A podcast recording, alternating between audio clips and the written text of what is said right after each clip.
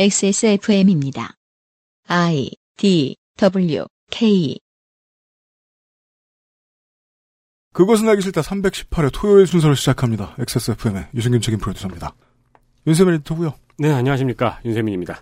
민주노총 언론노조 산하 방송작가 지부 AKA 방송작가 유니온의 새 활동가 이윤정 부지부장과 임경빈 전략기획국장 박재 사무처 차장 이렇게 세 분과 오늘도 변함없이 이야기를 나누겠는데요. 네, 잠시 후에 시작할게요.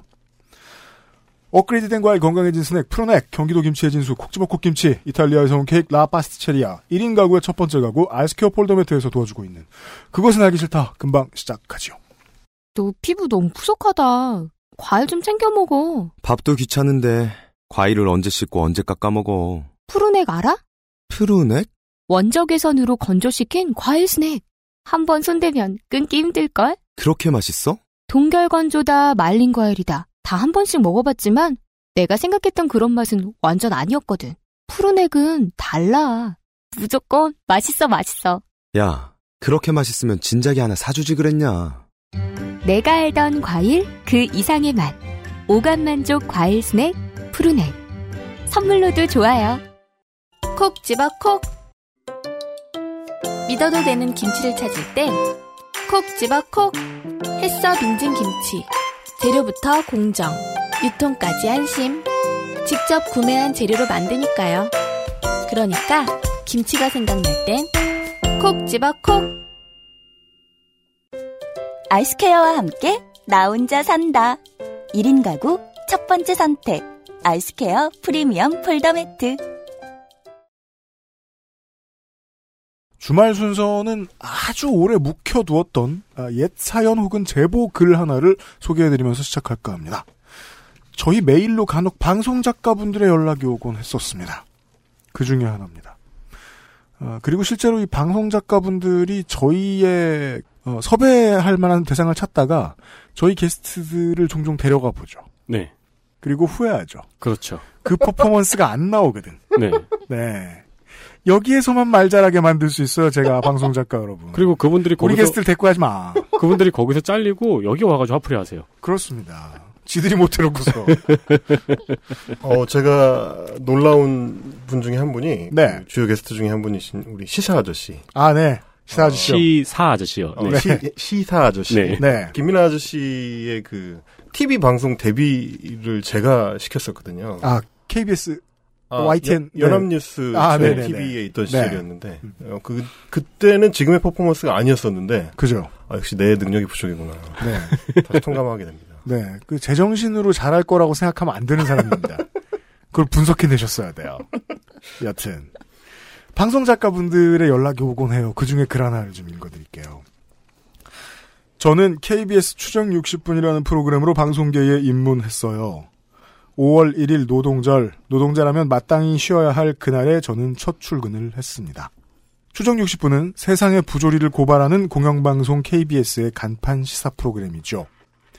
그렇기에 노동 문제는 추정 60분의 단골 아이템이었습니다. 하지만 제가 추정 60분에 다뤄왔던 특수고용노동자, 열정페이, 대한민국의 갑질을 고발하는 아이템에서도 그 방송을 만들고 있는 저를 포함한 방송 작가, 촬영 감독, 편집 감독, 조연출의 장시간 노동과 열정페이에 대해서는 함구했습니다. 이번 아이템의 부제는 책임지지 않는 사회였습니다. 특수고용 노동자들의 고용을 회사도 국가도 아무도 책임져 주고 있지 않았거든요. 이 아이템을 마친 뒤에 회식 자리에서 저는 나의 고용은 누가 책임져 주느냐 농담 반 진담 반의 이야기를 던졌습니다. 아무도 대답하지 않고 자연스럽게 대화 주제가 넘어갔던 기억이 있어요. 참 씁쓸했습니다. 그 회식 자리에는 KB, KBS PD 단 한 명을 제외한 모든 제작진들이 특수 고용자들이었습니다. 한 방송 프로그램을 제작하는 데에는 참 많은 인원들이 필요합니다. 아이템을 잡고 구성의 흐름을 짜는 main PD와 main 작가, 그리고 이들의 손발이 되어주는 sub 작가, 막내 작가, 조연출 등이 있습니다. 그리고 현장에서 카메라를 잡는 촬영 감독과 조명 감독, 편집 감독, previewer, CG 만들어주시는 분, 자막 감독, 사운드 엔지니어 등등. 프로그램 특성에 따라 다르지만 한 프로그램을 만드는 데 필요한, 인원은 적게는 10여 명에서 몇백 명까지 정말 많습니다. 하지만 KBS, MBC, SBS 메이저 방송사에서는 방송계 비정규직에 대해 절대, 절대로 다뤄주지 않아요. 17년 말 파리바게트 제빵 기사님들 관련 방송을 듣고 많은 걸 느꼈어요. 쏟아지는 관련 기사와 방송 보도들을 보면서 너무 기뻤고 한편으로 참 부러웠습니다. 방송 작가 노조도 만들어졌고 저도 집행부에서 활동하고 있어요. 뭐야 한 패잖아. 모르고 읽었네. 그치? 누군지 전혀 모르겠다는. 이런 이런 제보가 2018년에 온 적이 있고요. 이분이 굉장히 주도면밀하시네요. 이분이 한 패로 들어가 있는. 네. 그 문장 전혀 모르겠네요. 어, 누군지 진짜 모르겠어요. 찾아서 알려드릴게요. 잠시 후에. 네. 아까 들어갈 때 처음에 아, 이 조직을 이렇게 소개합니다. 언론노조 산하, 민주노총의 언론노조 산하, 방송작가 지부. 원래 그 기업별 노조가 이렇게 컸던 이유가 이제 총연맹들이 그걸 그 패턴으로 만든 다음에 그 패턴 위주로 시스템을 발전시켜 왔기 때문입니다. 네. 기업 단위 노조가 있어야 그걸 바탕으로 교섭도 하고 싸움도 할 수 있으니까. 그래서 기업 단위 노조가 아닌 노조들이 등장한 지가 오래되지 않았습니다. 예전에는 이게 간단했다는 거예요. 총연맹 있고 산별 있고 기업별 노조 있고 그리고 노총은 이 간단한 대로 그대로 싸우는 것도 힘드니까 직군 조합을 따로 만들겠다. 음. 예를 들어 막 알바 조합, 네. 민달팽이 조합 네. 이런 거 좋아하지 않았어요. 어, 근데 민주노총이 어떻게 작가 노조가 가입했네요. 네. 이게 이렇게 쌓여질 질문인가요? 민주노총으로 들어갈 선배, 가 아마 지금 순간적으로 네. 굉장히 여러 가지 생각이 수정하신 거예요. 네. 그래요? 대답하기 아, 직전에 이경빈 작가께서 보시기에는 그런 것 같습니다. 민주노총 때려 부수고 싶은데 지금 내가 아 따 이 꼰대들 이러면서 어우, 어우, 큰일 날 말씀을 하시네. 그냥. 제가 말하잖아요. 네. 이현정 작가님 네.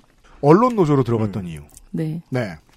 일단 저희가 현재 그 지난번 제가 2000년대 초반에 있었던 저희 방송작가 노조 2003년 말씀이시죠. 네, 그때 말씀드렸잖아요. 노트북을 못 받게 한 예, 음, 네, 그 사건. 그렇죠. 그러니까 저희가 노동조합으로 인정을 받기가 굉장히 어려운 직군이잖아요. 프리랜서이자 특수고용 노동자이기 때문에 그렇습니다. 사실은 아무리 정부가 바뀐다고 해도 우리가 이제 독자적으로 노동조합을 열고 노동조합으로 인정 신청하고 인정받기까지가 조금 어려울 것이다라는 판단들이 있었어요. 네. 근데 대신 산별노조 아래 들어가서 우리가 지회 같은 개념으로 들어가면 음. 어, 노조 설립이 조금 더 쉬웠던 거죠. 그래서 사실은 음. 산별노조를 고민을 했었고 출범하는 과정에서 음. 근데 이제 언론 노조라고 할 때 사실은 저희 안에서 좀 약간의 노선 갈등이나 이제 토론이 굉장히 치열했었는데 상당수의 작가들은 음 기자나 PD가 어 싫어요. 사실은 사측이라는 느낌이 많이 들죠. 그렇기 아. 때문에 어떻게 노사가 한 노조 안에 들어갈 수 있느냐. 아, 애매하네요. 네, 그런 고민들이 사실은 있었어요. 네. 저, 저, 저쪽 입장에서는 자기들도 노동자성이라서, 노동자라서 노동자성을 인정받기 위해서 산별노조에 들어간 건데, 요쪽에서 보기에는 저 노동자들은 무조건 사측인데. 그렇죠. 음. 음, 그런 고민들이 사실은 있었고 작가를 채용하고 해고하는 상당수의 주체가 사실은 언론노조 소속 이제 조합원 분들이기 때문에 네. 이제 그런 감정적인 이제 서운함 같은 것도 되게 컸죠. PD랑 기자들. 그렇죠. 에. 그럼에도 불구하고 저희가 이 곳을 택한 이유는 음, 함께 가야 되는 동지이자 동료라는 생각이 더 많았어요. 그러니까 PD들, 기자들. 네 저희가 정규직들. 이게 네 방송사 비정규직 문제를 해결하는 데 있어서 저희들만의 힘으로는 어렵다. 네. 사실은 정규직들도 아까 말씀하신 추정 60분처럼 네. 비정규직에 대한 문제를 사회에 이제 제기하면서 본인들 내부 문제는 입국 다물고 있는 네. 그 부분에 대해서 저희가 이제 건드려야 된다. 그리고 이분들과 함께 좀 바꿔 나가야 음. 된다. 라는 게 저희 안에서 이제 많았죠. 고민이 조금 더. 네, 그것도 일종의 그 동업자 정신의 연장선이라고 볼 수 있겠네요. 네. 그리고 사실은 그런 것도 있었어요. 다른 곳에서 출범하면은 더 탄압하지 않을까. 음. 그러니까 같은 언론노조 산하 이제 어, 조합원이기 때문에 대놓고 탄압을 못할 것이다라는 고민도 조금 있었고 계산. 이게 노동운동을 처음 시작해 본 사람들이 보통 이렇게 두 패로 갈려 나갑니다. 내가 현장에서 봤던 못 볼 거를 보여줄 그 사람들하고 그 사람들을 반드시 이겨야겠으니까 시민운동 활동을 하겠다라고 네. 생각하는 경우. 근데 그건 이기기가 힘든 감정이죠. 실제로 감정은 들잖아요. 이겨낼 수 없잖아요. 그거 말고 그럴 때일수록 한복판에 들어가서 한번 바꿔보자. 음. 그게 처음엔 두려워요. 그런 생각하는 게. 왜냐하면 그런 생각하다 보면은 아, 그러고 살다 보면은 활동을 하다가 나도 모르게 보수화되고 막 이러니까. 네. 실제로 그거 가지고 내부에 논쟁이 생기면 서로 막 말려요. 아 그런 데로 들어가면 안 된다고. 혹은 여기 안 들어가면은 다른 방식으로는 답이 없다고 막 싸우고 보통은 답이 안 나는데요. 그래서 이제 출범하기까지가 조금 진통이 있었고 음. 어쨌든 사실 그 과정에서 나간 친구들도 있어요. 네. 사실은. 네, 그렇겠죠. 네.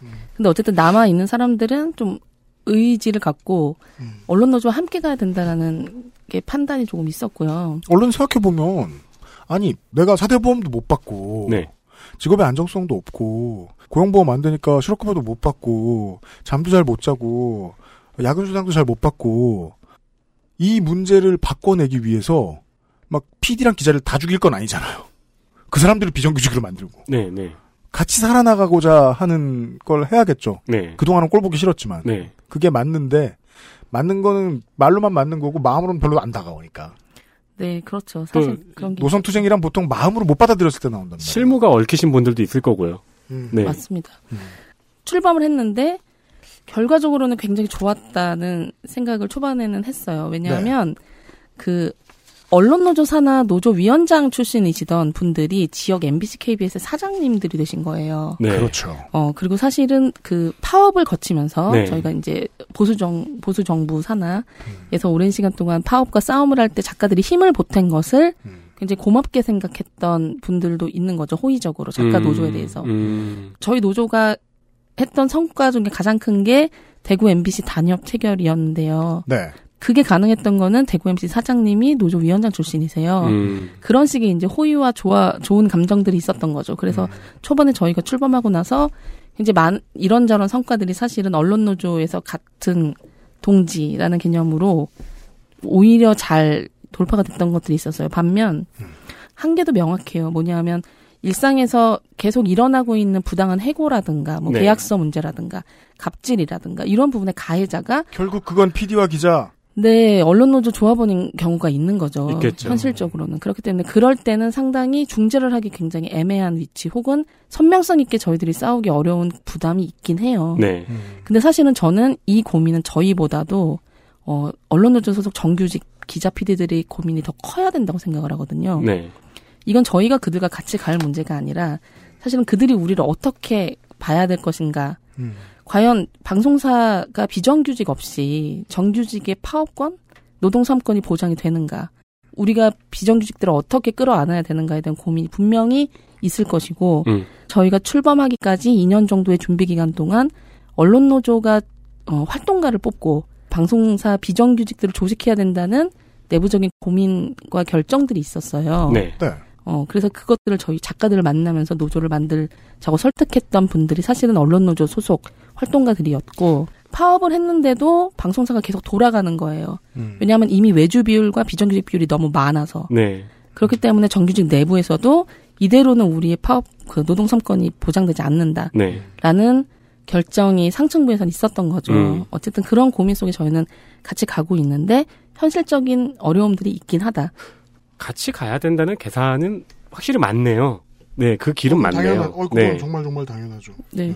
근데 이제 예를 들면은 최근에 이제 굉장히 왕성한 활동을 하고 계신 스태프 노조 같은 경우는 음. 희망연대 노조를 이제 상위 단체로 택했죠. 희망연대. 네. 네. 왜냐면 그분들은 이제 그런 식의 고민들이 되게 셌던 거예요. 뭐냐면 방송사를 상대로 우리는 선명성 있게 싸워야 한다. 음. 어. 음. 그런 식의 판단으로 활동을 하는 분들은 그분들 나름대로의 성과를 내고 있다고 생각을 하고요. 그렇죠. 네. 노선 투쟁의. 결과는 서로 다르죠. 네, 맞습니다. 그리고 네. 저희는 또 저희 안에서 음. 나름 언론 노조 함께 가면서 음, 그러게요. 그러니까 저는 이게 맞다고는 보는데 네. 장단점이 있다는 것도 또한 분명해 보이긴 합니다. 음, 알겠습니다. 그러니까 일테면 이제 언론 노조 소속의 PD나 기자분들, 네. 어, 조합원분들이죠. 이제 특히 지방에서는 지난번 파업 과정에서 어, 방송 작가들이 함께 어깨를 걸머매지 않으면 굉장히 우리가 그 파업권을 제대로 행사하기 어렵겠다는 걸 많이 느끼셨을 거거든요. 음. 왜냐면 지방 같은 경우는 인력의 한계로 인해서 아까도 뭐 말씀을 드렸지만 작가들이 참여하는 비율이 굉장히 높고 네. 그리고 뭐 PD나 기자들이 어, 파업을 했을 때 대체하는 데 있어서 가장 유용한 자원이거든요. 근데 아, 정치적으로 연대를 안 하면 적이 돼 버리는군요. 그렇죠. 음, 그래서 파업이 무력화 될 수도 있는 그 결과로 부지부장님이 말씀하셨지만 이제 정권이 바뀌고 어, 사장단들이 이제 교체되고 또 우리가 임단협을 좀 같이 합시다 할 때도 많이 좀 말하자면 참작이 된 음. 그런 요소들이 있는 거죠, 같이. 네. 아, 이 두 개의 큰 방송사들이 이 정규직들이 큰 파업을 거치면서 어느 정도 노동자성에 대한 인식이 예전에 비해 좀 깨어난 게 있고 그리고 실제로 옆에서 연대를 해줬기 때문에 그 경험도 있고 네. 예. 언론 노조 내부에서 같이 싸워 나가면서 예, 같이 승리를 쟁취하자고 얘기했을 땐 그게 장점이 될 수도 있고요. 네. 아 스태프 노조는 스태프 노조대로 사정이 있었을 것 같고요. 음. 그 방법도 그 방법대로 쓸모 있을 수 있을 것 같고요. 어, 내부 논의는 그랬다 치고요.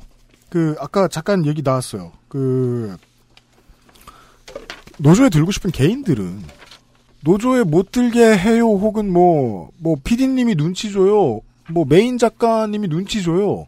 이런 한두 마디 한다고 노조가 우르르 들고 올라가 들고 가가지고 거기 앞에서 뭐 PD 나오라 그래. 그럴 수는 없잖아요. 사람들 사이에 그런 문제들이 있어요. 노조 못 들게 하는. 보통 기업 단위 노조는 기업체가 조직적 방해를 해요. 외부에서 들어온 그런 조합 활동의 방해 사례들. 방송작가 유니온은 어떻습니까? 뭐 저희가 조직을 하는 과정에서는 음. 뭐 직접적으로 탄압을 외부적으로 해왔던 경우는 뭐 없었던 것 같아요. 네. 아무래도 기업별 노조가 아니다 보니까 예. 기업이 돈을 일부러 써가지고 그 사측 노무사를 동원하고 그러기는 쉽지 않았겠죠. 그리고 이제 또 저희가 조직화되는 과정에서 굉장히 어떤 상징적인 사건이 터져서 그게 뭐 큰뭐 언론 이슈가 되고 음. 그걸로 주목을 받고 뭐 이런 과정을 거쳐서 조직된 게 아니다 보니까 음. 어 단발성 사건이 아니었던 거 그런 것도 이제 조금 주목을 말하자면 방송사들 입장에서 주목을 덜 한 측면이 또 있는 것 같고요. 음, 자기들이 언론인데 네, 언론이 안 쳐다봐 주니까 그렇죠. 그냥 잘 몰랐다. 아, 왜냐면 그 노조를 방금 만드신 분들 올 때마다 그거 꼭 물어보거든요. 못 만들게 못 만들게 못하지 않았냐, 혹은 못 가입하게 못하지 않았냐. 보통 방송거리는 거기서 나오거든요. 음, 맞아요.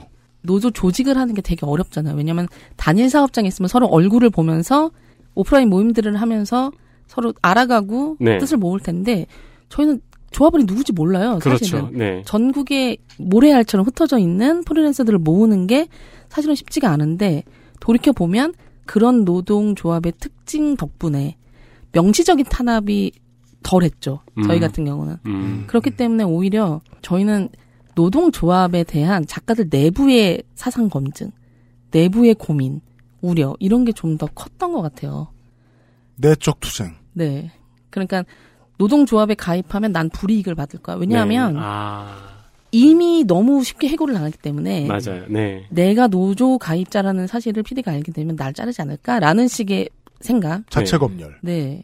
왜 노조가 아니라 유니온이라고 하나. 똑같은 단어, 영어일 뿐인데. 네.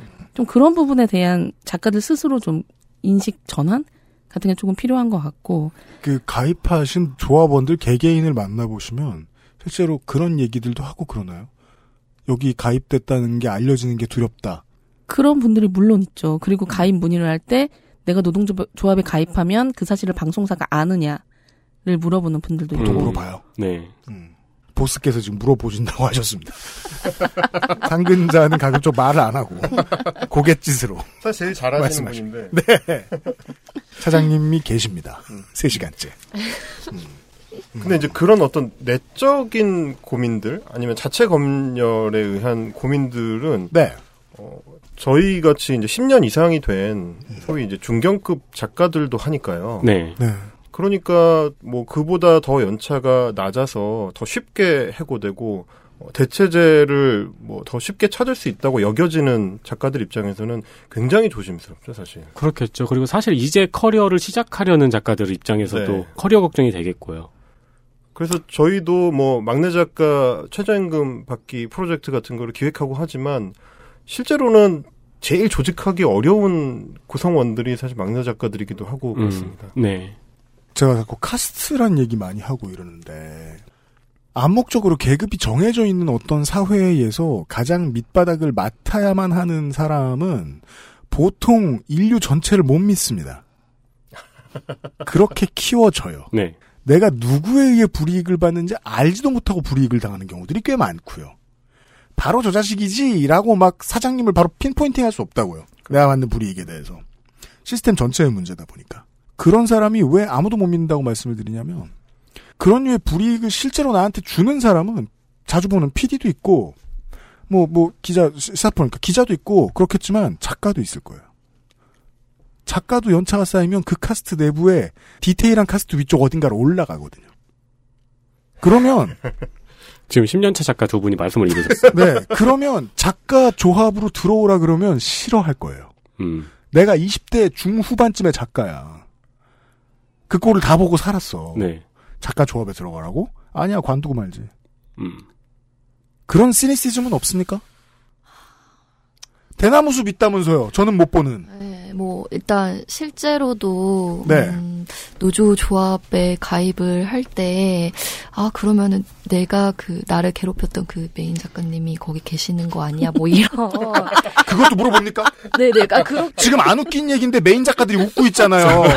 무서워서. 네, 그래서 이제 자, 가입. 잘 알아계세요. 네, 그래서 막 저에게 혹시 땡땡땡 이 작가님 계시냐 계시면 가입을 안 하겠다 뭐 이런 기도 하기는 함, 하- 합니다. 마치 네. 박연 가정의 문의 사항 같네요. 네, 따, 따로 뭐- 떼놔줄 수 있나요? 네, 근데 이렇게. 뭐 네. 그런 분위기가 많지는 않고요. 있죠? 있기는 있어요. 그래서 어쨌든 저희가 대나무 숲에서도 뭐 막내와 메인 간에 뭐 몇 번의 공방이 있기는 했는데 네. 어쨌든 연차 낮은 작가들이 제일 싫어하는 그러니까 좀 약간 메인과의 갈등이 있기는 합니다. 그래서 그러니까 같이 손잡고 뭐 그랬구나 같은 걸 하거나 뭐 세족식을 하거나 네, 뭐 그, 그런 걸로 해결할 수 없잖아. 아니, 뭐 마, 마니또를 하거나 네. 2년차, 3년차 내가 한창 어렵고 힘들고 음. 뭐 빡셀 때 그럴 때의 생각과 이제 15년, 20년 돼서 어 나는 뭐 어디로든 갈 수 있고 음. 나는 언제든 새 프로그램을 구할 수 있고 음. 어, 두 개, 세 개 하더라도 나한테는 그렇게 큰 부담이 되지 않는 사람이 됐을 네. 때는 당연히 보는 높이가 달라지니까요. 그러니까 네. 이제 좀, 어, 좀 잘 못 보게 되는 경우들이 있는 것 같아요. 네. 뭐 저 스스로도 어떤지 사실 항상 경계를 하긴 하는데 네. 근데 사실 이거는 물론 어떤 특정 개인들의 인성의 문제일 수도 있지만 네. 어, 방송 작가의 그 업무 스타일상 네. 혹은 커리어가 형성되는 시스템상 네. 도제식으로 굴러가는 이게 굉장히 중요한 원인인 것 같습니다. 그 저희 저희 저희가 이제 흔하게 하는 말로 몇 년 차다라는 얘기를 많이 하는데 그것도 제가 생각할 때는 오랜 병폐 중에 하나거든요. 유니온의 입장에서는 동일한 조합원에 지나지 않도록 해야 되잖아요. 그렇습니다. 다 어차피 그 고민을 충분히 해보셨는지가 너무 궁금합니다. 수입에 따라서 조합비를 내는 그 동일한 조합원들이고 다 한 표를 행사하는 조합원들이죠. 음. 어, 조합 활동을 하면서 동시에 이제 메인 작가로도 일하고 있는 입장에서 봤을 때는 이 시스템을 좀 한번 제대로 우리가 고민하고 좀 바꾸려는 노력이 필요하겠다 싶은 시점이 된 것 같긴 해요. 이건 작가 내부를 향한 질문이죠. 그렇습니다. 이제 뭐, 네. 뭐 이제 제가 이제 조합을 대변해서 이야기하는 내용은 아니고요. 네, 그러신 저희 건 이제. 고민의 네, 결과인데 네. 이게 사실은 소위 호봉제 시스템하고 비슷하게 만들어진 시스템이거든요. 네. 호봉도 안 주는데 위에서. 그- 여튼 그렇죠. 그 이현정 작가님 어. 손가락으로 칭찬해 주셨어요 저를. 잘하셨습니다. 네. 여튼 어. 근데 호봉제 비슷하게 해놨어. 호봉제 비슷하게 실제로 굴러가기도 하거든요. 음. 예, 뭐 저희끼리는 이제 그것도 이제 굉장히 많이 무너지긴 했지만 예전에는 연차 곱하기 얼마 라는 방식으로 이제 주급이 책정되던 시스템이 있었어요. 음. 그게 무슨 뭐 법률로 정해져 있거나 무슨 규칙으로 정해져 있는 그런 공식적인 개념은 아니고 방송국에서 대강 그렇게 책정을 한다라는 암묵적인 룰로 음. 뭐 예를 들면 2년 차다 그럼 곱하기 10해서 주급이 뭐 20만 원이다. 10년 차다 그럼 곱하기 10해서 주급이 100만 원이다. 그러면 이제 월 수입이 400만 원이 된다든지 음. 이런 러프한 방식 네. 각 방송사마다 디테일은 조금씩 다를 수 있습니다만 이런 방식으로 운영을 하다 보니까 음. 그래서 연차가 굉장히 중요해졌거든요. 네. 그래서 뭐 방송 작가를 시작한 지 몇 년 차가 됐느냐가 곧 계급이 되던 네. 그리고 그게 지금까지도 이어지는 문제점이 있어요. 방송가 전체의 악습 중에 하나잖아요. 그렇습니다. 특히 방송 작가. 네. 아니 뭐 저는 사실 부정하고 싶은 게 공채로 들어오는 거의 모든 모든 다양한 직군, 어 연기자, 코미디언, 성우, 아나운서 아, 그 연차 때문에 폭력에 시달리는 사람들이 너무 했었어요. 근데 이제 계단식으로 도제가 굴러가다 보니까 결정 권한이 많은 높은 연차들이 굉장히 그 생사 여탈에 있어서 네. 저 연차들한테 어, 행사할 수 있는 게 굉장히 많아지는 음. 거죠 자연스럽게. 일단 고용과 해고가 있겠고. 그렇죠. 어떤 현장에서는 PD들이 주로 이제 소위 인사권 네. 누구를 뽑고 누구를 자를 것이냐를 행사하기도 하지만 어, 프로그램에 따라서는 그 그 주요한 결정 특히 작가들에 대해서 메인 작가들이 강력한 인사권을 행사하는 경우들이 종종 이- 있습니다. 네. 오늘 나와 계신 분들은 작가님들이니까 작가분들 개개인이라고 생각하고 여쭤보겠습니다. 그 권력은 언젠가 해체해야 될 대상이겠군요. 네, 노조에서도 네. 뭐 저희가 이제 원고료라고 하는데 음. 실제로는 원고료가 아니고 음. 방송 작가들의 대부분의 pay가 이제 제작비 안에 포함이 돼 있어요. 네. 그러니까 저희는 인건비를 받는 사람들이 아니고 이제 제작비의 한 부부, 부분이죠. 네, 그거 정말 말도 안 되는데 못 짚고 넘어갔네요. 네. 예. 그러니까 이를테면 한 프로그램에 일주일에 한 편짜리의 제작비가 1억 원은 책정돼 있으면 그 중에 뭐 방송 작가 페이로 한 천만 원 정도가 책정돼 있다. 음. 그럼 이제 그 중에서 이제 메인 작가는 얼마 주고 뭐 중견 중간 서브 작가는 얼마 주고 막내는 얼마 준다. 이런 이런 식의 이제 배분이 이루어지는 거죠. 네. 근데 그게 사실 그 노동력을 제공하는 노동자 입장에서는 애초에 말이 안 되는 방식이에요. 원자재 가격처럼 평가되니까. 그렇죠. 제작비 캡에 우리가 씌워지 자연스럽게 포함이 되는 거죠. 정규직들은 인건비로 들어가는데 그렇죠. 작가들은 물건값 사이에 어딘가에 껴져 있다. 그렇죠. 근데 음. 그런 경우에는 보통 노임 단가가 있잖아요. 저 우리는 노임이 아니니까요. 어... 그 얘기를 한 거. 네. 그렇구나. 우리는 인건비가 아니니까. 왜냐면 다른 사람들도 그 제안서에 인건비가 들어가 있거든요. 근데 네. 그런 경우에는 보통 노임 단가가 있으니까 그게 적용이 되는 건데. 이런 이런 잘못된 시스템은 보통 내부의 결속을 방해하죠. 그렇죠. 왜냐하면 천만 원을 나눠 가져야 되니까. 네. 말하자면 메인 작가가 많이 가지면 누군가는 적게 받아야 되는 그 누군가는. 반드시 작가고. 그렇죠. 그 이제 그런 문제가 있다 보니까 뭐 저희 노조 입장에서는 우리는 우리는 인건비를 받는 노동자지 제작비의 부속이 아니다. 음. 이, 이런 입장이고 그게 사실 성취가 되면 우리의 어떤 고용이나 해고와 관련해서도 음. PD 일개인이나 뭐 음. 국장 일개인이 아니고 어, 회사와 이 노임 관계를 맺게 되는 거니까 그렇죠. 굉장히 좀 많은 것들이 바뀔 수가 있어요. 그러면 이제 말씀하신 것처럼 어, 메인 작가와 막내 작가의 관계도 음. 어, 이전과는 굉장히 달라지겠죠. 네. 그런 부분들이 같이 해결될 수 있는 그러게요. 문제라고 좀 생각을 하고 있습니다. 네, 상당 부분의 열쇠가 그 임금 책정하는 방식에 들어 있는 것 같긴 합니다. 네 네 네. 네. 또 한 가지는 이제 임금과 관련된 부분들 혹은 이제 고용 해고와 관련된 부분들이 이제 작가들 사이의 어떤 위계를 결정하는 측면이 하나 있고 네. 네. 또 하나는 뭐 아카데미 같은 시스템이 물론 있긴 합니다만 교육 시스템이 부재해요. 취업을 한 이후에 뭐 저희가 뭐 방송사 정규직들처럼 OJT를 받아서 음. 그거에 맞춰서 업무가 뭐 배분되거나 뭐 업무를 재교육 을 받거나 뭐 연수를 가거나 이런 시스템이 전혀 없기 때문에 업무도 계약서 마냥 구두. 그렇죠. 네. 업무 내용도 물론 구두지만 어 숙달되는 과정에서 교육을 받지 못하는 거죠. 음. 시스템에 의한 교육을 받지 못하고 어, 원고는 어떻게 써야 하나요 할 때 완전히 백지 상태에 놓여지게 되거든요. 그러면 그걸 해결해 주는 사람이 누구냐면 선배 가 되는 거죠. 음. 3년차, 4년차쯤 되면은 뭐 예를 들면 꼭지 코너를 원고를 작성을 해야 되는데 형식부터 어떻게 해야 되는지를 모르, 모르는 거예요. 방송사 안에 그 형식이 고정돼서 만들어져 있지 않아요.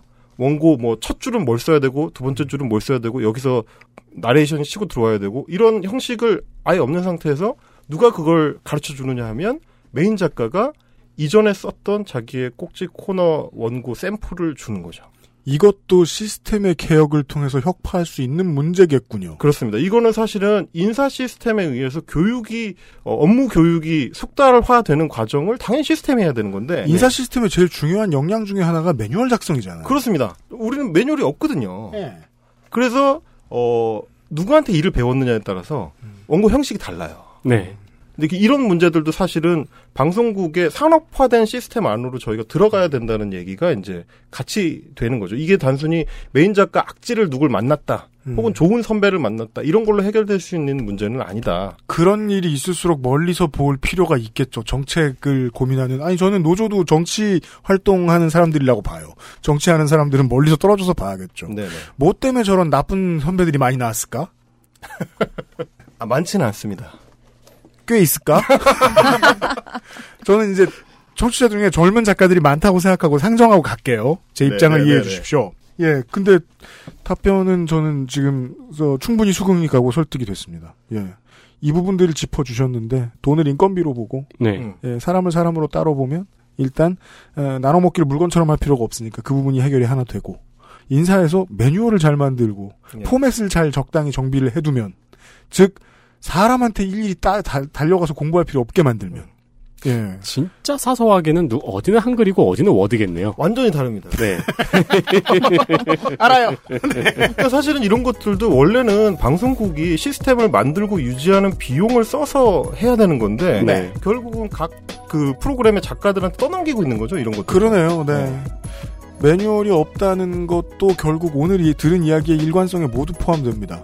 노동자성을 인정해줄 만큼 중하게 여겼으면 매뉴얼도 만들었겠지 뭐. 그렇죠. 네, 투쟁의 노선은 분명하네요. 이해됐습니다. XSFM입니다.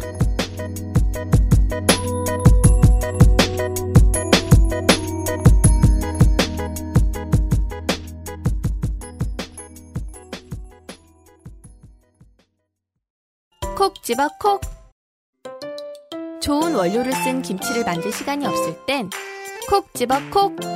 배추, 무, 고춧가루, 생강, 전부 국산. 다시마, 홍합, 표고버섯도 아낌없이 쓰죠. 그러니까 김치가 생각날 땐 콕 집어 콕.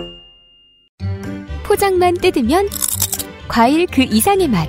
오감 만족 과일 스낵 푸르넥. Maestro pasticcere. La pasticceria. 출근 전에 빤도로 챙겨 먹고 나가니까 맛있고 속도 든든하니까 너무 좋던데. 그치. 천연 재료로 만들어진 빵이라 부대 끼는 것도 없고 참 좋더라고. 이렇게 식탁 위에 계속 놔둬도 되는 거야? 어, 그렇게 보관하는 거야. 이탈리아 전통 방식인 천연 발효로 만들어서 상온에둬야 더 맛있어. 방부제 들어간 거 아니야? 방부제는커녕 그 흔한 이스트도 안 쓴다고. 이탈리아에서도 파티에서나 올린다는 고급 음식을 매일 아침 먹을 수 있는 건 우리 동네에서 우리밖에 없을걸? 아무나 만들 수 있는 빵 같진 않아.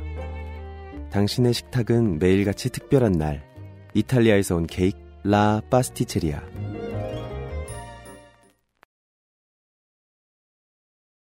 청취자 여러분, XSFM이 창사 5주년입니다. 축하해 주세요. 축하해 주세요. 축하드립니다. 축하는 축하드립니다. 구매. 프로넥 다크 초코가 나왔고요. 그럼요. 네. 네. 그럼 막 탈모 막 되는 것 같지 않으세요? 네. 저- 좀 라파스티체는 이제 초코를 안 팔고요. 네. 그 아이스를 시작했을 때부터 7년 동안 어떻게 버틸 수 있었을까를 생각해 봤거든요. 네. 저는 실제로 압박을 받는 제 위의 권력이 청취자밖에 없어서 버텼어요. 네. 청취자는 그 상관으로서 아주 그지 같은 사람들이에요.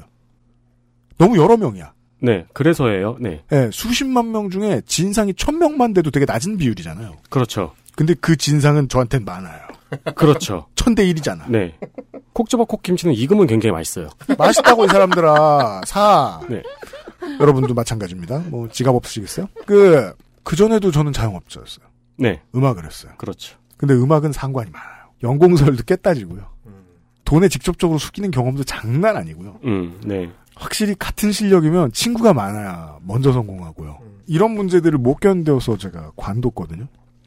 관두고 직장을 바꾸고 너무 좋았어요. 근데 그게 좋았던 이유 중에 가장 중요한 점 하나를 제가 오늘 알았어요. 직장을 바꾸기가 쉬웠기 때문이에요. 그 두 직업 다. 음, 네. 아무 노마드나 해도 되는 직업이었어요. 저는 그런 일만 했어요. 슬프지만 슬픈 대로 장점은 장점인 것을 목요일 시간에 작가 여러분들이 말씀해 주셨습니다. 여기는 딴 데 가기가 편하다. 딴 데 가기 편하면 작가를 관둘 수도 있어요. 작가를 관두는 것도 편해요. 근데 왜 계속하는 수준이 아니라 그냥 관둬도 되는 작가들을 모아다가 노조를 하고 계십니까? 전략계 국장님이 먼저 답해 주시겠습니까? 그 사실 이제 뭐 제가 전략이 있으실 텐데. 질문에 대해서 이제 원고를 준비하면서 네. 물론 당연히 가장 고민을 많이 한 부분이기도 하고요. 네. 오죽했으면 제가 책을 썼겠습니까? 그 질문에 대한 답입니다, 사실은. 네. 뉴스가 위로가 되는 이상한 이상한 시대입니다라는 책이고요. 여러분 많이 사주시고요. 부제는 뉴스룸 뒤편에서 일하는 JTBC 작가의 보도 일기입니다. 네. 좋은 책입니다. 그 속된 말로 말하면은 어 손맛을 못 잇는 거 그게 사실은 제일 컸어요. 청축을 쓰시나요? 그니까요. 청축을 쓰든지. 청축 쓰는 거 어떻게 하셨죠? 기계식 키보드와 비슷하다? 어떤 사실은 어느 직장에서 일을 하든 어떤 노동자든 자기가 일하고 있는 현장에서 이제 몸담고 있는 세계를 움직이는 건 사실은 같죠. 네. 어느 만큼의 일을 하느냐의 차이는 있을 수 있어도 결국은 자기 세계를 움직이는 일을 하는 건데 맞습니다. 어 아무래도 이제 방송 현장 같은 경우는 내가 뭐를 얼만큼 움직이는가 하는 게 굉장히 빠르게 확인이 돼요. 그리고 오늘 만든 거 결과를 오늘 확인할 수 있죠. 그렇죠. 그리고 굉장히 그 어떤 리액션이 선명하게 보이거든요. 음. 다른 일들에 비하면 뭐 뭘 조립해서 파는 일을 한다면 그게 최종 소비자단한테 전달이 된 다음에 다시 나한테 그 리액션이 오는 거는 거의 불가능하거나 관계가 없거나 아니면 너무 많거나 해서 이제 뭐 측정이 안 되는데 방송이라는 상품은 그게 굉장히 또렷해요. 그러니까 뭐 특히 이제 시사나 뉴스 보도 이런 분야들은 뭐 시청자들 관심도 많고 당일 생산 당일 판매. 반응도 굉장히 뜨겁고 네. 어, 시청자들 반응도 있는데 저희 같은 경우는 이제 정치권에서 직접 반응하게 되는 경우들, 네. 기업체들이 반응하는 경우들 그런 것들을 목격하게 되는 거죠. 네.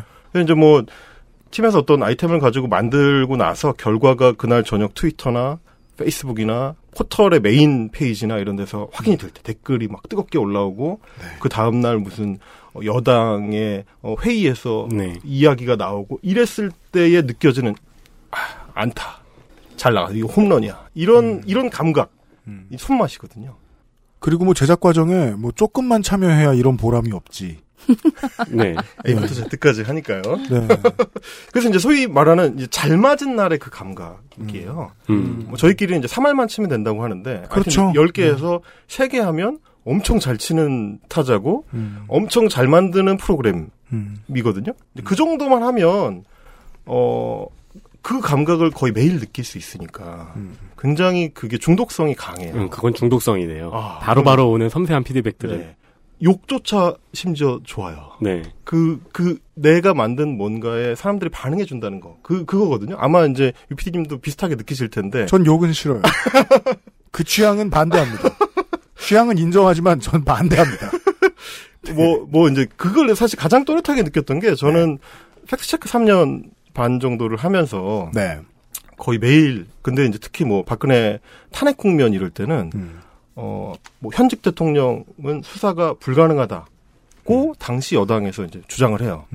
아니거든? 이러이러해서 아니다. 그걸 말하자면 우리끼리는. 이제 박살을 내는 거죠. 지금 제가 왜 웃었냐면은 네. 아니거든이라고 말하실 때 안타 친 표정이었어요. 아, 그게, 아, 그니까, 하이한 표정. 예, 예, 예. 그렇죠. 그렇죠. 알겠어요. 박근혜 당시 대통령 지지율이 5%가 나오는데 아 우리 샤이 박근혜층 엄청 넓어. 음. 우리가 봤는데 없는데 완전 짜릿한 거죠. 이제 어 응 아니야 할 때 그 짜릿함. 근데 그거에 열광해 주는 사람들. 네. 이제 이, 런 거를 볼 때 그 손맛을 못 잇는 게 사실 가장 컸고. 그래서 제가 뭐 직업을 바꿔보려고 한 서너 차례 시도를 했었다가도 네. 결국 이 자리로 돌아왔던 것도 이제 그 그걸 못 잊어서 네. 인게 사실은 제일 컸고요. 또 하나는 이제 저 이제 노조를 하니까 그래도 상황을 인식하고 있는 사람이 한 명이라도 더 있어야 되지 않을까 라는 겁니다. 제가 이제 10년 차를 넘어가고 메인 작가 롤을 수행하게 되면서 그래도 어쨌든 이 상황이 문제다라고 생각하는 사람이 한 명이라도 더 있어야 되지 않을까. 어, 내가 나도 이제 10년 넘었으니까 돈 더 땡겨야지라고 생각하는 사람, 혹은 제 거를 뺏어서라도 내가 더 받아야지.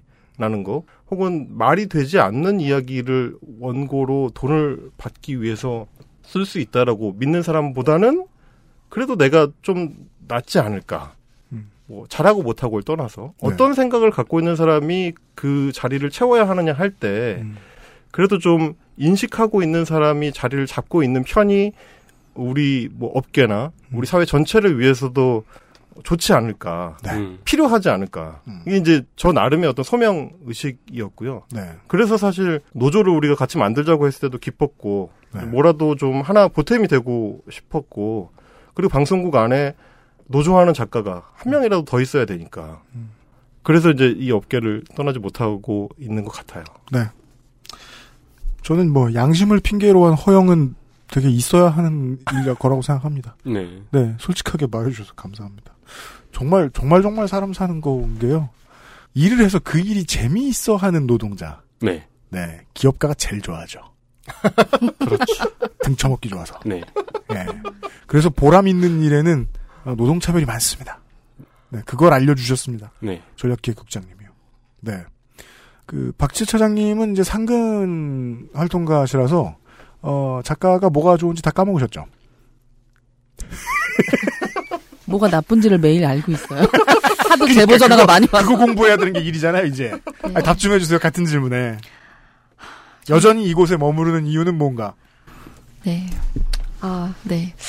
그니까요. 저 진짜 방송 일 네. 되게 좋아해서 돌아가야 되는데 음. 노조에서 일을 하면서 점점 무서워지고 있어요. 다시.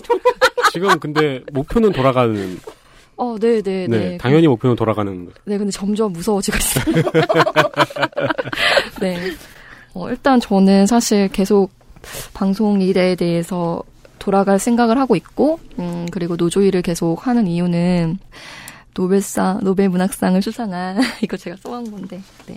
네. 수상한 토니 모리슨이 당신이 정말로 읽고 싶은 책이 있는데, 아직 그런 책이 없다면 당신이 직접 써야 한다라고 말, 말을 하셨어요. 그래서 네.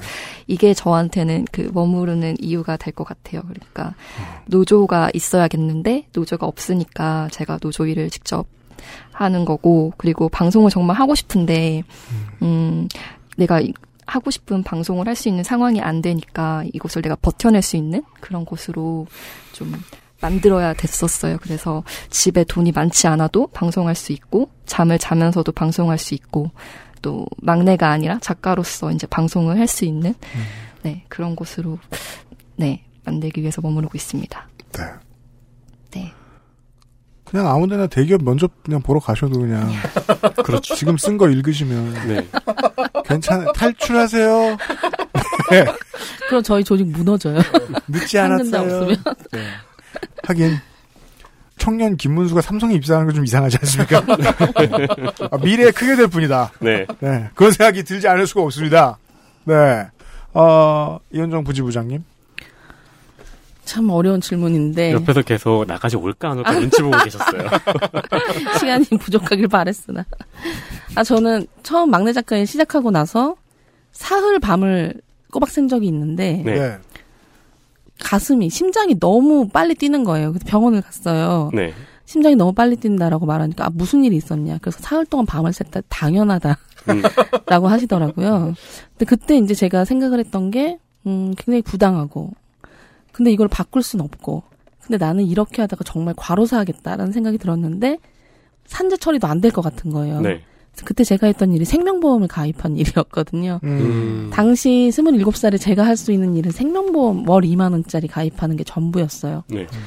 그랬는데 제가 일했던 곳이 어 시사 교양 프로그램이었 시사 고발 프로그램이었기 때문에 사실은 이런 식의 어 음, 불공정한 노동 을 고발하는 프로그램인데 그 안에서 너무 힘들게 일을 했던 거죠. 혹시 저희한테 메일 보내셨나요? 저는 PD 수첩 출신입니다. 네. 그 정도는 또 바꿀 수 있잖아요. 그러게. 그래서 저는 그때 노조를 찾아갔어요. 어떤 노조를 찾아갔죠. 노동조합을 만들고 싶은데 아는 게 없고 도와주셨으면 좋겠고 이제 이런 이야기를 드렸었는데 그때 이제 어 우리는 너희 같은 엘리트 20대 여성을 위한 노동조합을 만드는 일보다 더 시급한 일이 많다. 이게 무슨 소리인지 저만 지금 이해를 못 하나요? 그, 저, 왜 경마에 중독된 분들일 거예요. 아, 아 경마는 시급하죠. 네. 아니, 그 시급한 일이 많은 사람들은 그런 사람밖에 없어. 경마는 굉장히 시급하죠. 정말 말로서 조합이 안 되는 말이네요. 네. 시급한 일이 많아. 그래서 그 문을 두드리러 갔다가 어쨌든 그런 답을 듣고 굉장히 좌절을 했고 이제 그렇게 해서 노동조합에 대해서 한 번 이제 시도를 했다가 네. 접었죠. 할 수가 없는 거구나. 아직 시급한 일이 너무 많아서. 네, 큰, 큰 좌절이네요. 네. 그리고 나서 이제 이명박 정권 초기에 MBC에서 해고를 당했을 때, 어, MBC 노동조합을 찾아갔죠. 좀 도와달라. 근데 거기서는, 어, 비정규직이라 도와줄 수가 없다라고는 이야기를 하더라고요. 사실은 그래서 저는 그때 생각했던 게 각자 도생의 시대구나라는 음, 음. 생각을 했죠. 어, 그래서 그때부터 열심히 돈을 벌었어요. 프로그램을 두 개씩 아. 하고 세 개씩 하고. 그렇게 살다가 이제 방송 작가 유니온이라는 단체들이 막 실태 조사도 하고 막내 작가 구하기 프로젝트도 하고 네. 이러는 거예요. 그래서 너무 멋있다. 분명히 후배들일 텐데 좀 네. 밥이라도 한번 사주고 싶은 그런 마음에 이제 그 모임에 이제 수소문을 해서 나갔죠. 어, 나갔는데 이제 저런 친구를 만난 거죠. 박지혜 차장. 그래서 그때 느낌이 내가 27살에 노동조합 만들고 싶은데 나 좀 도와주세요라고 했을 때 아무도 없었다면, 어, 나는 후배들을 위해서 뭔가 내가 조금이라도 도움이 되고 싶어 라는 생각이 그때 들었어요. 방송작가 유니온이 어떻게든 작가 노조로 됐으면 좋겠다라는 생각이 들었고, 어떻게든 도움을 좀 주고 싶다. 그런데 마- 다행히 시기도 좋았어요. 왜냐하면은 어, 박근혜 대통령이 탄핵되고 네. 문재인 정부가 들어서면서 사실 촛불을 통해 우리가 정권까지 바꿨는데 음. 방송국의 적폐 못 바꾸겠어? 일터에서 촛불을 들자 이런 마음들을 갖는 음. 작가들이 전국에서 모이기 시작했죠. 네. 그래서 그 친구들과 함께 어떻게든 이제 출범은 하자. 그러면 잘 될 거야라고 음. 서로를 다독이고 그렇게 시작을 했죠. 세상이 변했구나라는 생각도 드셨겠어요? 굉장히 울컥하는 순간들이 많았고. 왜냐면 음. 옛날에 세상이 변해야 된다고 하면서 대법원 선고를 포기했던 역사도 있잖아요. 네, 그렇죠. 그래서 되게 감동적이었던 거는 대구 MBC 단체협약 말씀을 드렸는데 네. 사실 대구 MBC 단체협약이 가능했던 건 대구 MBC 작가들이 통가입을 하셨어요. 그러니까 100% 가입. 오. 싸움의 역사가 있었던 거예요. 아. 2003년, 2001년에 그렇게 막 노조가 탄압당하고 마해되고 해고됐던 그 것들이 있었지만 그런 경험을 갖고 있던 선배들 이 여전히 예 방송계에 남아 있는 거죠. 그런 흐름들이 모여서 어, 노조 출범까지 이어졌고 제가 했던 일 중에 이제 가장 잘한 일 중에 하나가 우리 임경빈 국장을 끌어들인 일이라고 생각을 오늘 하게 됐네요. 말을 너무 잘해서. 네, 저- 어쨌든 저는 지금 만난 지 오래되셨을 텐데 오늘 처음. 부지부장님 말씀에 너무 흠뻑 빠져가지고 네. 제가 하는 라디오 방송에 패널로 나오신 줄 알고 이렇게 계속 듣고 있었어요. 이 노조가 저희의 가장 큰 고민은 그거예요. 지속 가능할 것인가. 그래서 지속 가능성을 고민을 해요. 예를 네. 들어 이제 사무처장이 어쨌든 현업 방송 작가가 되든 아니면 본인이 꿈꾸는 다른 일을 하든 우리 조직은 누군가가 빠져도 굴러갈 수 있는 그런 시스템. 어 그런 그 조직이 더 커져야 되고 어 경제적으로도 독립을 해야 되고 이제 이런 고민들을 하고 있어요. 2년 차면 뭐 회사 아니라 시민단체 모든 곳에서 다 할 수 있는 고민이네요. 네. 네, 그래서 지금 현재는 좀 많은 분들이 오셨으면 좋겠다. 그러니까 그 이 노동조합을 지키는 거는 결국 우리 일 수밖에 없거든요. 몇 명의 활동가 우리 셋, 뭐 넷 이런 사람들이 지킬 수 있는 게 아니라 많은 분들이 와서 노동조합 울타리 안에서 더 많은 것들을 얻어갔으면 좋겠다 이런 당부를 조금 드리고 싶습니다. 음, 네. 알겠습니다. 네. 어, 저희들한테서 그, 어, 정은정, 조성주, 김민아 뺏어가신 방송작가 여러분. 네. 어, 그거 뭐 가져가 봤자 못 씁니다. 저한테 돌아옵니다. 여러분의 인생에 그 아실 쓰시는 가장 좋은 정보는, 아, 방송작가 유니온에 가입해보는 게 어떻겠느냐. 가입 방법은요. 네, 말씀하세요. 네. 검색하면 돼. 네, 그렇습니다. 검색하면 되는데 네이버는 돈을 줘야 검색이 되더라고요. 다음은 방송작가 유니온을 치면은 네. 예쁜 홈페이지가 뜹니다. 거기에서 가입해 주시면 되고요. 네. 방송작가가 아닌 우리 유피디님 같은 분은 후원해 주시면 돼요. 나 방송작가 그렇게 많이 하는데. 특수고용 노동자예요. 뭐가 다르다고. 후원회원으로도 많이 오셔서 전 못 듭니다. 네. 아 근데 임종민 지회장님은 네. 이 파리바게트요. 네. 부당한 것 같은데 싶어가지고 정의당의 문을 살짝 두드렸다가 급물살을 타가지고 지회장이 됐잖아요. 네. 응? 하면서. 음. 근데 반대로 작가님 같은 경우는 문을 여러 번 두드렸었는데 그게 좌절당한 경험이 있으셨네요. 그래가지고 말이에요. 제가 임종린 지회장이 갑자기 나타난 슈퍼히어로가 아니라는 거예요. 네. 정말이지 그 송곳이나 매트릭스의 세계관하고 똑같아요. 계속 뚫다가 음. 계속 뚫었기 때문에 한 번 뚫리는 날이 온 거예요. 음, 네. 그 주인공은 주인공이 아니야. 가장 최근에 뚫은 놈이지. 그렇죠, 네. 음. 그렇게 생각합니다. 어, 이번 주에 그런 사례를 만나 봤습니다. 방송 쪽이랑 뭐 담쌓고 사는 청취자 여러분들께는 도움이 크게 됐을진 모르겠습니다. 다만 저희는 이 어떠한 세력들을 많이 배려하잖아요. 예를 들면 요파 씨는 그 미대생들의 노후 보장 대책 중에 하나잖아요. 네. 예, 노- 예술 복지. 노후를 보장도 해줘요? 아, 그러니까 심심해서 죽을까봐. 아, 그렇죠. 미대생들 다 하도 이렇게 저, 예. 천대 받으면서 사니까. 이 방송을 즐겨 들어주시는 방송 작가 여러분들에 대한 고마움의 제 표시입니다. 예, 그걸 거들어 주신 또한 얘기는 뭐 마음껏 하신 것 같나요? 길게 얘기 정말 뭐 말 한마디도 못할 것 같다고 하다가 예. 시간을 예, 상당 부분 오버하고 나가시는 민주노총 언론노조 산하 방송작가 유니온의 활동가 여러분들 예, 시간 내주셔서 오늘 너무너무 감사드립니다. 갑자기 한마디만 더 드리고 싶은데. 그럴 것 같더라고요. 연기자 노조 분과 한번 얘기를 했던 적이 있어요. 그래서 네. 이제 어떤 식으로 조직이 운영되는가 이런 걸 여쭤봤었는데 그분이 최근에 이병헌 씨가 조합비 3,300만 원을 냈다. 음. 깜짝 놀랐어요. 어떻게 그게 가능하지? 일단 이병헌 씨가 연계 노조 소속이라는 것도 놀라웠고 그 금액도 너무나 놀라웠는데 이게 이제 미스터 선샤인 때문에 어, CJ에서 그쪽으로 출연료를 지급할 때 보통의 노조는 원천징수 같이 조합비를 제하잖아요. 네. 그 금액이 그 정도여서 자동으로 아, 들어왔던 거예요. 네. 사실은 그 금액도 놀랍지만 이병헌 씨 노동조합에 가입했다는 것 자체가 굉장히 놀랍잖아요. 그렇죠. 작가들이 프리랜서라는 걸 생각하면서 나는 노동자다, 노동, 노동조합에 가입해야 된다는 생각을 많이들 못해요. 우리나라 사회 자체가 그렇고. 네. 아무리 방송을 통해서 노동조합의 장점을 이야기하고 노조 탄원의 부당합을 고발한다고 해도 자기가 노동조합에 가입해야 된다는 생각 많이 못 하거든요. 근데 저희 같은 분, 저희 같은 사람들이야말로 노동조합이 있어야 되는 사람들입니다. 그러니까 많이 많이 한번 더 부탁드립니다. 와주세요. 알겠습니다. 오늘 시간 내주셔서 너무너무 감사드립니다. 연락을 가끔 주고받죠. 패널을 뺏어갈 게 아니라 진행자를 뺏어가야 전화번호한테 되겠다는. 좀 물어보고 오늘 나와주셔서 감사합니다. 안녕히 가십시오. 고맙습니다. 감사합니다. XSFM입니다.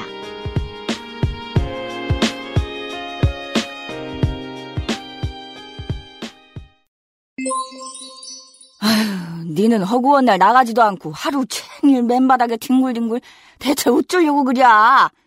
이거 깔어! 백일랑. 엄마의 사랑처럼 진한 10중 고밀도 압축 내장폼 알스케어 프리미엄 폴더 매트 당신의 식탁은 매일같이 특별한 날. 이탈리아에서 온 케이크 라 파스티체리아. Maestro pasticcere. La pasticceria. 아스트랄 뉴스 기록실 뉴스 아카이브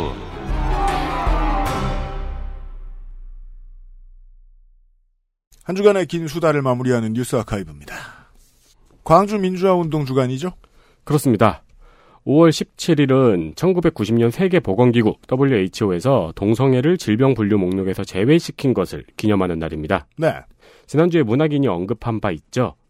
그게 제외된 날이 1990년 5월 17일입니다. 음. 그래서 이날은 국제 성소수자 혐오 반대의 날입니다. 어, International Day Against Homophobia, Transphobia and Biphobia라고 해서 IDAHOT Day라고 하더라고요. 네. 한편 이날은 동시에 98년 같은 날에 스스로 목숨을 끊은 동성애 인권운동가 오세인 씨의 기일이기도 합니다. 그렇군요. 예, 이런 주간입니다. 아, 작년 뉴스가 있군요. 와, 이게 작년밖에 안 됐군요. 그렇습니다. 2018년 5월 15일입니다. 안미영 검사가 강원랜드 채용 비리의 수사 축소 외압을 폭로했습니다. 네. 박판규 변호사가 언급했던 사건이죠. 사실 원래 폭로는 더 전인 2월에 MBC의 스트레이트를 통해서 했고 5월 15일은 기자회견을 했던 날입니다. 그렇습니다. 김수남 검찰총장을 만나고 온 검사장이 갑자기 강원랜드의 수사 종결을 지시했고 권성동 의원이 불편해한다는 말과 함께 권선동 의원과 관련된 증거 목록은 빼라고 지시를 받았다고 말했습니다. 네. 안미영 검사는 또한 문무일 검찰총장도 권성동 의원의 소환 방침을 질책했다고 말했는데요. 검찰에서는 질책한 적이 있다. 하지만 그것은 외압은 아니다라고 답했습니다. 그죠. 외압에는 적절한 문서가 필요하다고, 공문이 필요하다고 얘기하는 것 같아요. 음. 네. 뭐라 그래야 되나? 외압 의결서. 해가지고, 대상, 안미현. 해가지고, 본 검사는 외압을 당할 것임. 이렇게 얘기를 해줘야 되냐? 네. 어, 그리고 강원랜드 채용 비리에 관련 수사, 강원랜드 채용 비리 관련 수사에 외압이 있었다는 것을 폭로를 한 거죠. 네.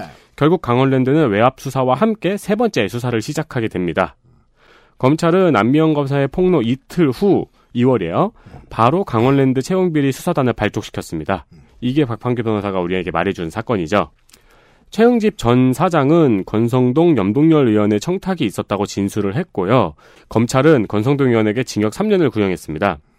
한편 이탄희 판사와 안미영 검사는 작년 참여연대에서 의인상을 받았습니다. 네. 최흥집 전 사장이 이것을 폭로하는데 어마어마한 고민이 많았을 거라고 생각합니다. 네. 강원랜드 사장 같은 곳은 거치고 지나가면 그 전에 국회의원이었던 사람들이 거치든지 아니면은 국회의원이 될 사람들이 거쳐갈 곳이에요. 새누리당 당시 새누리당의 입장에서는 어, 미래의 커리어를 버렸다는 얘기거든요. 이게 이제 그 박판규 변호사의 방송을 들어보시면 그런 힌트가 나오는데 국회의원이 될 사람이든 국회의원인 사람이든 검찰이 찍으면 꺾인다는 거죠. 부러진다는 거죠. 아, 나는 커리어가 끝났구나, 불어야겠다라는 생각을 할 수 있도록 국회의원이 만들어줄 수 있는 존재는 검찰밖에 없고, 검찰은 수사를 통해서 그걸 해낼 수 있었다라는 걸, 이 쉬운 메시지를 보여주는 사건입니다. 네. 어, 17년 전의 뉴스를 마지막으로 전해드리죠. 2002년 5월 14일입니다. 사실 이것은 40년이 된 사건입니다. 그렇습니다. 수지김 사건. 음, 33년 됐네요. 네. 수지김 사건의 피의자 윤태식에게 징역 15년형이 선고되었습니다. 네, 그, 피해자, 피해자 김 씨를 살해한 인물이죠? 네. 네. 어, 수지김 사건은 기억하시는 분도 있고 모르시는 분도 계실 거예요. 87년에 윤태식은 부인 김옥분 씨를 살해한 후 북한으로 망명하려고 하다가 당연히 거절당했습니다. 네. 그리고 미국으로 망명하라고 미국으로 망명하려고 하다가 당연히 거절당했습니다. 그렇습니다. 그리고 미- 북한은 뭐 이런 미친 사람이 다 있나? 그죠? 내보냈고 미국은 뭐 이런 미친 사람이 다 있나? 내보냈는데 미국은 우리나라 수교국이잖아요. 네. 그래서 야 이런 미친 사람이 왔다 갔어. 우리한테 망명을 한대. 하고 얘기했습니다. 당연히 얘기를 하죠. 네. 그래서 잡혔어요. 그 저는 그거는 물론 윤태식이 내가 아내를 죽였는데 망명한만 합시다 이렇게 말한 건 아닌데 네. 조사해 보면 금방 나오잖아요. 그렇죠. 네. 망명을 하려는데 이상한 사람이다. 네. 그 정도면 망명이 안 되죠. 네. 어, 윤태식은 북한에 납치됐다가 탈출했으며 아내는 북한 간첩이 없다고 주장했습니다. 당시 한국의 안기부는 그의 허술한 거짓말을 한 번에 알아차렸다고 합니다. 그러나 안기부는 이 사건을 조작하여서 죽은 아내를 미모의 여간첩으로 둔갑시키고 윤태식을 방공투사로 만들기로 합니다. 그렇습니다. 최초에 윤태식이 제안한 부분들도 많았다고 하죠. 네, 윤태식은 언론의 주목을 받으면서 귀국을 했고 귀국을 하면서 이제 방공투사가 돼서 귀국을 했어요. 그리고 귀국하자마자 안기부에 끌려가서 맞습니다. 네. 그리고 범행 사실을 자백을 합니다. 그렇습니다. 홍콩 경찰은 죽은 아내의 시신을 발견합니다. 어이없게도 침대 밑에서 발견을 했다고 합니다. 그리고 죽은 김옥분 씨, 수지 김이 북한의 간첩이 아니라는 사실을 알아내고 발표했습니다. 그러나 안개부는 윤태식의 출국을 막았고 김옥분 씨를 간첩으로 만든 거죠. 윤태식의 출국을 왜 막았냐면 윤태식은 지금 홍콩에 끌려가서 네. 어, 수사를 받고 법 집행을 받아야 되는 상황이었으니까요. 네. 외교 문제로 불거질 수도 있었습니다. 근데 인계를 안 해준 거죠. 네. 네. 어, 김옥분 씨가 간첩이 됐어요. 죽은 김옥분 씨가. 음. 이제 유족들이 남아있죠. 이에 유족들은 간첩의 가족이라는 이제 누명을 쓰게 되는 거죠. 네. 그렇기 때문에 스트레스와 정신병으로 사망하고 직장에서 해고당하고 이혼하는 등 전체의 인생이 망가졌습니다. 돌아보면 정말 대단한 개인인 게요. 87년은 민주화의 바람이 아주 크게 불고 있을 때였기 때문에 이런 류의 공안 사건이 상당히 필요한 때였거든요. 네. 자기 개인적인 부정을 어, 그렇게 쓰기로 계산을 하고 돌아오다니 어, 이러기도 쉽지 않아요. 물론 어, 87년에는 이거 가지고 입도 뻥끗 못했다 이렇게 말하던 글들도 좀 봤는데 그건 약간 과장이고요. 당시에도 의혹을 다루는 매체들은 있었고 문민정부 이후에는 본격적으로 이 얘기가 막 드라마로 나오고 제5공화국 이런 데 나오고 그랬었습니다. 생각보다 빠르게 세상에 진실이 알려진 간첩 조작 사건입니다. 그러니까 문민정부 들어서 바로 파헤쳐졌다는 건 사실 저는 그렇게 생각해요. 기자분들은 알고 있지 않았을까? 아, 알죠. 네. 알죠. 처음부터. 네. 어, 반면에 윤태식은 그렇게 나와가지고 살고 있었어요. 잘. 근데 사기를 쳤어요. 네. 네. 그래서 94년에 2년 6개월형을 받아서 살고 출소하고는 패스 21이라는 지문인식 관련 벤처기업의 대표가 됩니다. 그리고 승승장구합니다. 네. 이 과정에서 정관계의 로비도 있었고 특히 안기부에서 기술시연회를 열었어요. 그러니까 어, 안기부에서 윤태식을 관리해주지 않았는가 하는 의혹도 있는 거죠. 되게 오랜 시간 동안요. 그렇죠. 일단 감시는 반드시 했겠죠. 어디 가서 폭로할까봐. 2000년에는 미래저축은행의 회장이 됩니다. 너무 떴죠? 어, 그리고 95년부터 윤태식을 수상하게 여겼던 이정훈 기자는 그것이 알고 싶다를 통해서 2000년 초에 의혹이 보도됩니다. 그리고 이 방송을 본 유족들은 윤태식이 벤처 사업가로 활동하고 있다는 사실을 이때 처음 알- 알게 된 거예요. 저 사람이 멀쩡히 살아있다고? 라는 거를.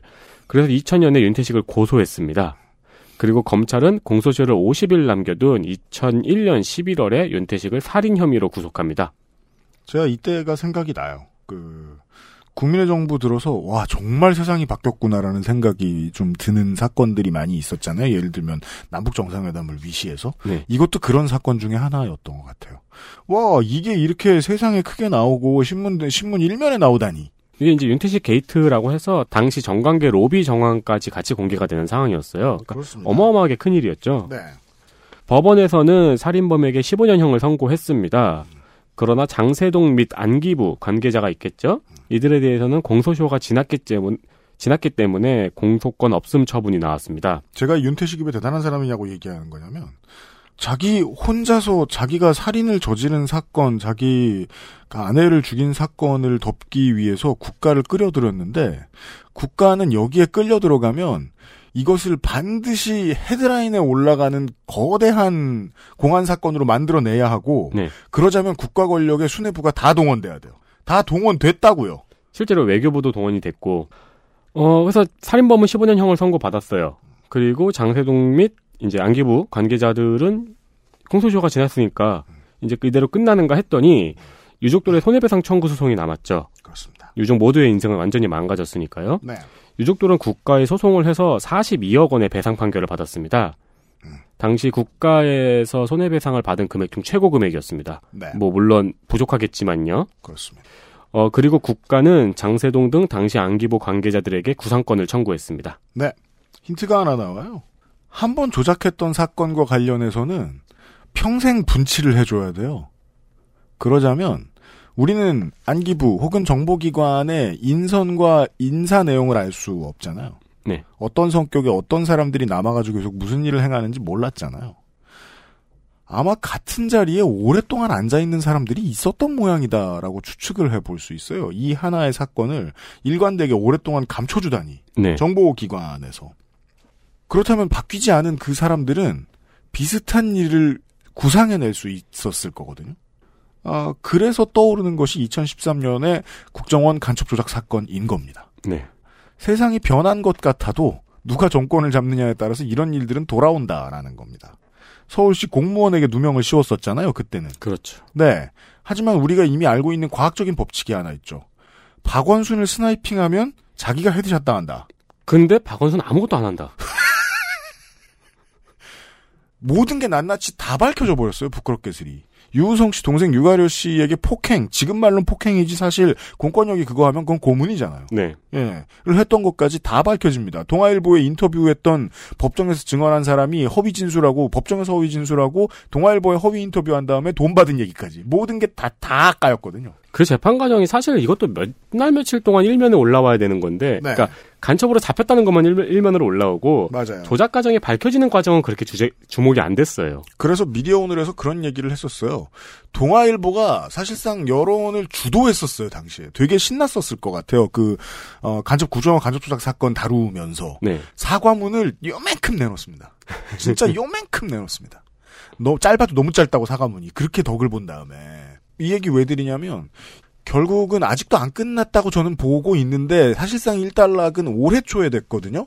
어, 과거사 위원회에서 네. 검찰에 이걸 다시 수사를 지시를 하면서 말이죠. 왜냐하면 당시에 정보기관에 있던 사람들은 결국 처벌을 받았습니다. 이 이우성 씨를 간첩으로 조작해냈던 사람들은. 네.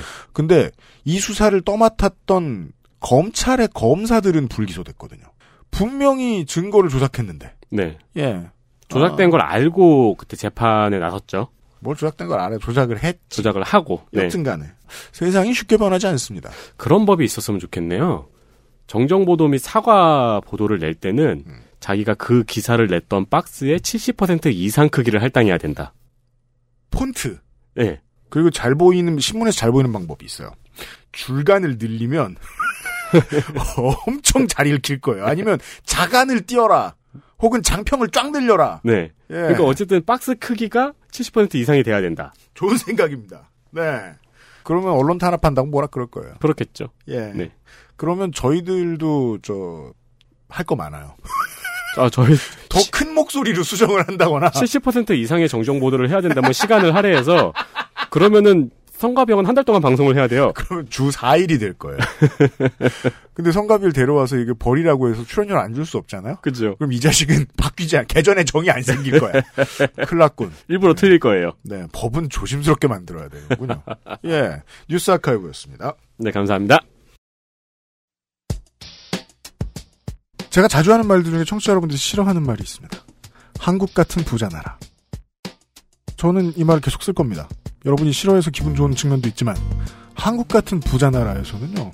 그냥 이 GDP에 맞게 생활을 하고 노동을 하는 이유만으로 노블리스 오블리주를 실천하게 되는 사람들이 너무 많습니다. 한국은 해외 개발 원조도 정말 많이 해주는 나라고. 그 국가 규모, 경제 규모에 대해 인색해서 그렇지. 그리고 세금도 많잖아요. 내가 낸 세금이 내가 섬에 안 살아도 병원선이 되고, 내가 산간 지역에 안 살아도 어, 높은 곳에 전신주가 되고, 통신선이 되고 합니다. 그 아까 이병헌 씨 얘기를 해주시길래 저도 그런 생각이 들더라고요. 저는 언제 그런 비슷한 생각을 정말 많이 하냐면요. 개발도상국 그 이하의 경제 수준을 가진 나라들에는 초대형 초고급 세단이나 스포츠카가 못 돌아다닙니다. 눈치 때문에요. 아니요. 도로가 안 좋아요. 아, 네. 차 금방 상합니다. 진짜 부자는 옆 사람도 부자여야 돈 자랑을 할 수 있습니다. 네. 저는 그게 연대의 가장 중요한 이유라고 보거든요. 내가 연대를 똑바로 했더니 내가 돈 많은 티 내는 게 너무 좋아졌어. 자본주의 사회에서 성공하고 신뢰하기가 너무 좋아졌어. 그게 자본신을 섬기는 노예로서 그나마 가장 인간적인 방법이라고 생각해요. 돈을 바라보는. 네. 네. 이 얘기는 정규직 PD 여러분께 드리는 말씀이었습니다. 그것은 알기 싫다 318회 순서를 마칩니다. 들어줘서 감사합니다. 유승균 PD하고 윤세민 에디터였습니다. 하늘을 보고 있는데 할 말이 뭐예요? 아니요, 말씀하시, 그, 저는 엔딩 때마다 유피님이 이런 말씀을 하시고 엔딩을 치면은 이렇게 생각하다가 방송이 끝나요. 이 말씀하신 거 이렇게 곱씹다가. 다음 주 이 시간에 뵙겠습니다. 안녕히 계십시오. 안녕히 계십시오. 같이 곱씹어요.